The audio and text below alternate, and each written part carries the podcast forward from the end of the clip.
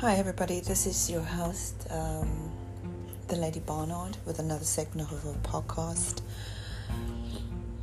It's been a while, I know. You know, sometimes there's content that goes in my head. I'm not a professional blogger, you know. It's because I don't put these things in perspective and together. You know, I just kind of come onto the mic and just talk about something that I'm passionate about or something that happened in the day. You know, there's a lot of different topics that we can discuss. Obviously, black issues is what I do discuss. And sometimes you listen to my voice if you are listening, you know. And sometimes I do waffle on. It's very anecdotal as well, you know. I think a podcast is, for me, it's imperative to put my mind down. I find it much easier to talk into the phone and to talk to the unseen, you know, while you're still there being able to listen to me, other than when you do it on Clubhouse, people actually know, okay, there's your picture, there's your name, this is you talking, you know. It's like you kind of have to fight to hold the mic or fight to hold on to it, because everybody has an opinion, which is rightfully has to be so, because we do have an opinion, you know. And like they say, every asshole has one. But enough about that, you know. This is just me putting my voice down. You know, as far as black issues, you know, what we discuss, if we're not discussing COVID, we're discussing social and economical issues, you know, and health issues that plague the black community. And I use the term black to unify, in the sense that I'm not separating Africans from African Americans or black Americans, and I do not separate us from any melanated people so much. But you know, there has been a lot of debating back and forth on who has the right to claim the term black, and I'm stressing that it's coming to a head. The percentage of people that want to claim the fact this black culture is very American, I sometimes have to push back on that. I would consider myself a black woman, not necessarily a black American, but I would consider myself a black African, you know, that happened to live in London, you know. That would make me a black European, would it? Kind of, do you think? I don't know. Let's just go on the amount of pigmentation I have. I think I do. Let's just go at the 4C that spring falls out of my head as a beautiful crown. Yep, tick. There we go. Melanin tick. Yeah. Being raised in Africa. Tick, tick, tick. Growing up extremely poor. Tick. Coming right out of the gutter. Tick. Getting, as the South Africans would say, a bunch of education, tick. Growing up under segregated apartheid, vile apartheid, tick, tick, tick, tick, tick. Yes, I tick all the boxes for being black, don't I? So my sentiments about all this whole debacle or malarkey is that it's a waste of time. You know, we have to get our shit together. I understand where the black Americans have come from. I can't even argue with them. You know, I do. You know, once you study another culture's history, culture and ethnicity, which is not necessarily deemed to our race, we realize how different we are. And we also realize within that differences how alike we are. And I tend to stick to pathways that has commonalities, but I also revel in the differences. It makes a whole pot of nuances. It makes a great jamboree, you know. It makes a great, you know, collage, and it makes a great mosaic, and it makes for an interesting sit down and an interesting conversation, you know. I think sometimes we've been put down, ignored, isolated, you know, trampled upon, segregated so much that we even feel segregated from each other. And I do not need that anymore. I do not need another thing to separate me from you. Absolutely not. I don't need another little thing that makes me other from you. I mean, how long are we going to continue this to make me different from you?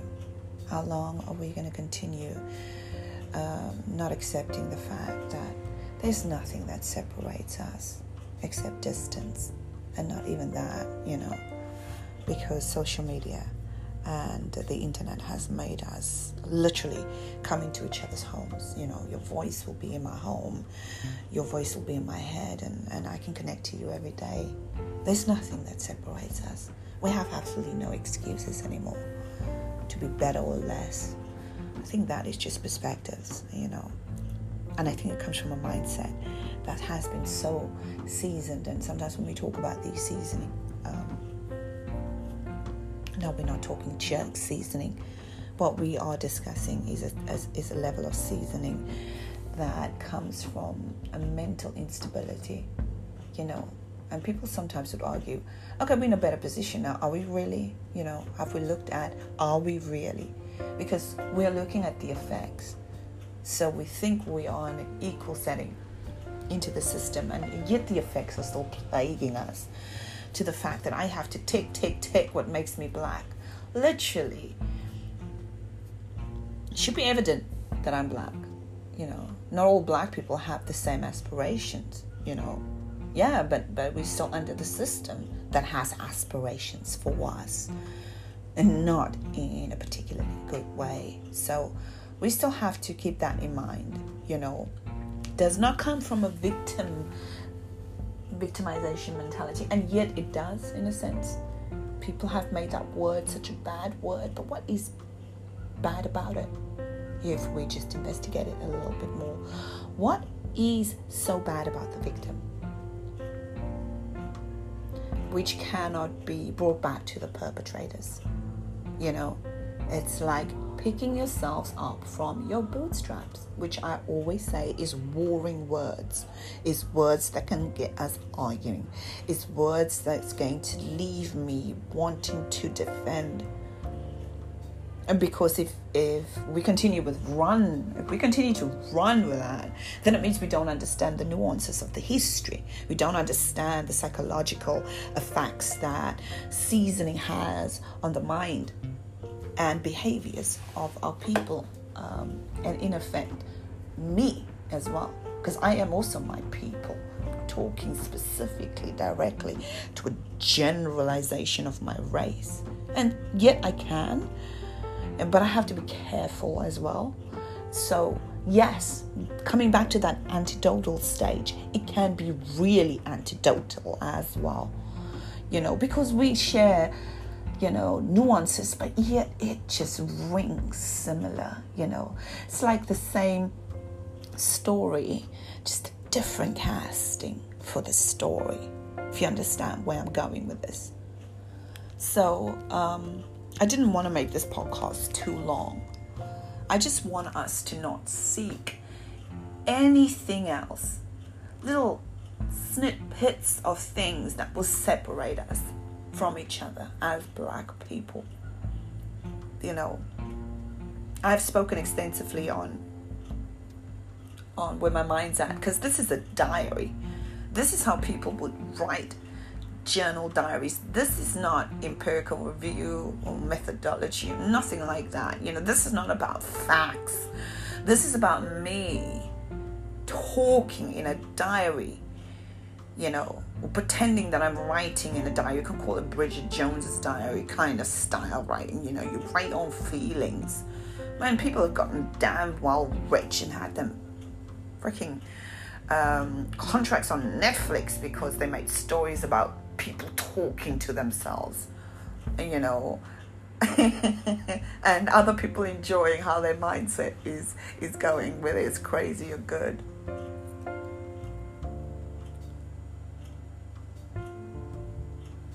And in saying that, I, you know, just get lost in my thoughts.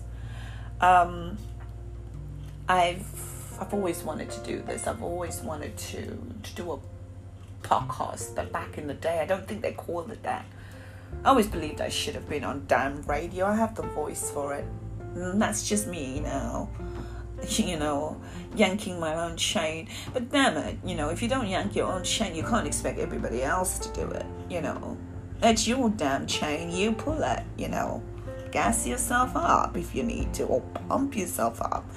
I mean, there's a sense of confidence that comes with that. You have to speak some life into yourself. You have to do it. Because sometimes you're going to find yourself that there's no one else out there that's going to do it as a black person. Sometimes all they're going to say, oh, you just want to stay in the victimization mentality. But if so, stay there until you feel comfortable to come out of that. And not to become a burden in a sense that now you throw shade because you want that person to come out of that mentality because it bothers you. Look here, there has to be some type form of sympathy and empathy for those who go through the same story, you know. And if there's not, you know, then you've lost the plot, then you've lost the humanity in the blackness. We have to learn to give each other at least that kind of respect, the respect of a quiet voice, the respect of a silence that we can just rest in, a respect of listening, a respect of validation, a respect of honoring, a respect of accepting what you say, because it's coming from an experience. It's not set in stone for a race of people, generalization, or for a whole group, you know. But it's you, and because you're important. And we have to start making ourselves important in our companies that we hold with each other, and in the tables or around the tables that we sit and mingle with each other. We have to start making other black people and ourselves important, valuable, because straight up to the gods of earth, we are very important people. Our ancestry were very important people. You know, it's on the backs of our suffering, on the backs of our skins that this world is existing as it is now. And I'm not saying the world as in we created it, but the world that we see today, the functioning of it, the civilization of it, the cultural aspects of it, you know. That's what we created. That's what our bloodlines have created.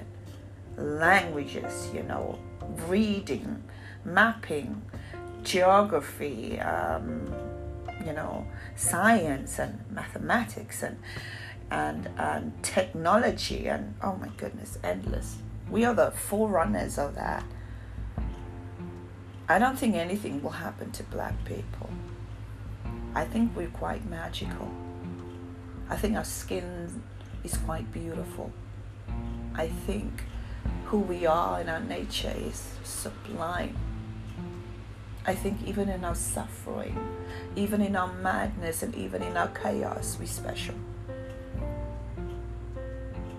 I don't think anything can make us less. I don't even think the system,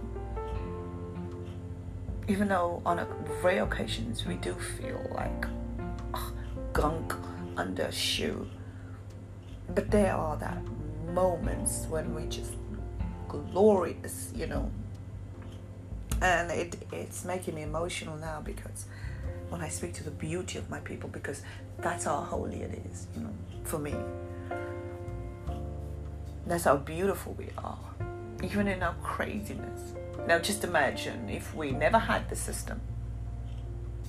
But I don't think it's that hard to imagine.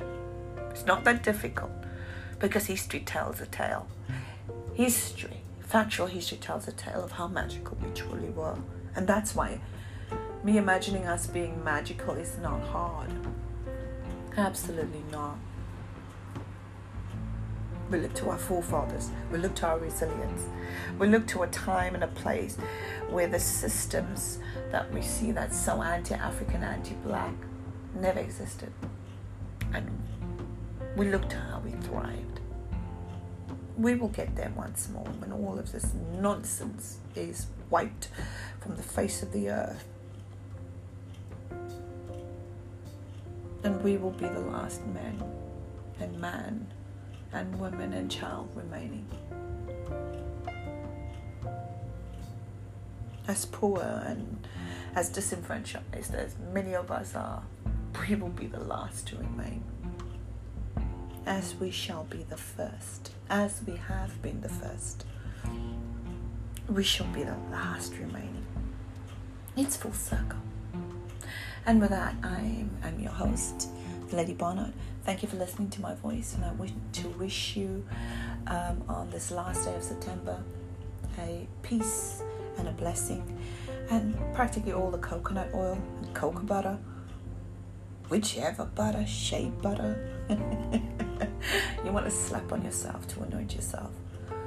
Man, we are wonderfully made, and we shall remain so. Ashe. Thank you. Good night.